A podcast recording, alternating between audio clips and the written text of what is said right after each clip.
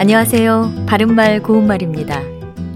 우리말 표현에 모습과 모양이라는 것이 있는데요. 이 두 표현은 비슷한 듯 하면서도 다른 점이 있습니다.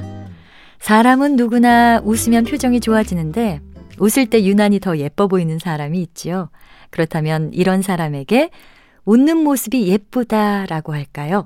아니면 웃는 모양이 예쁘다고 할까요? 이 경우에는 웃는 모습이 예쁘다고 합니다.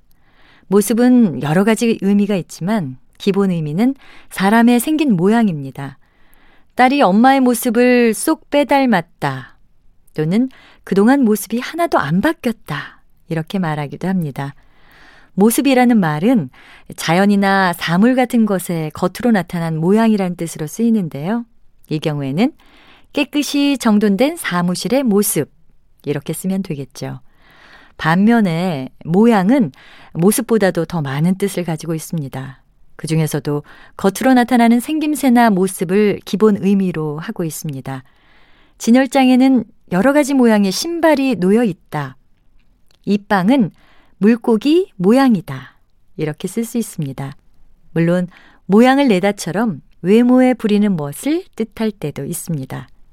다시 말씀드려서 모습과 모양에서 가장 큰 차이는 사람이 실제로 어떻게 생겼다거나 어떻게 보인다는 것을 표현할 때는 모습만 사용할 수 있다는 것 기억하시면 좋겠습니다. 바른말 고운말 아나운서 변희영이었습니다.